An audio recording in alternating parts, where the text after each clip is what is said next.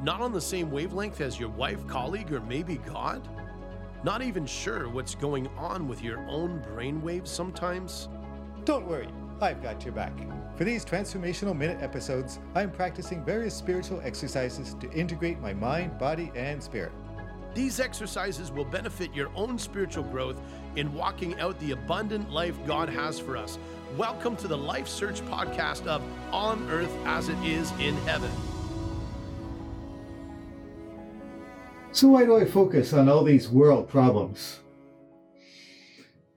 If the China real estate market collapses, it won't have any impact on me, or what a bunch of farmers in Europe do, or who becomes the next president in the United States or Argentina. Well, we'll see about that. I firmly believe that God has the answers for the whole world. And He has answers for you and me here now, just as in heaven. And He cares how we live our life.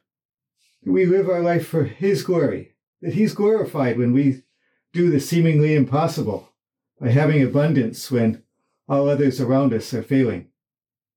But it only happens to the extent that we see the season that we are in, hear the solution that Holy Spirit has for us. Christians are meant to be the solution to the whole world. For example, what if everyone loved his enemy? Soon we'd end up with no enemies. So go out and have a great day with your eyes and your heart wide open. If you are presenting your body as a living sacrifice and allowing Holy Spirit to transform your mind, congratulations. You are integrating your spirit, mind, and body, strengthening yourself to overcome evil with good. Please leave a rating for the show and hit subscribe to be notified of new fascinating topics I'll be discussing next on Earth as it is in heaven.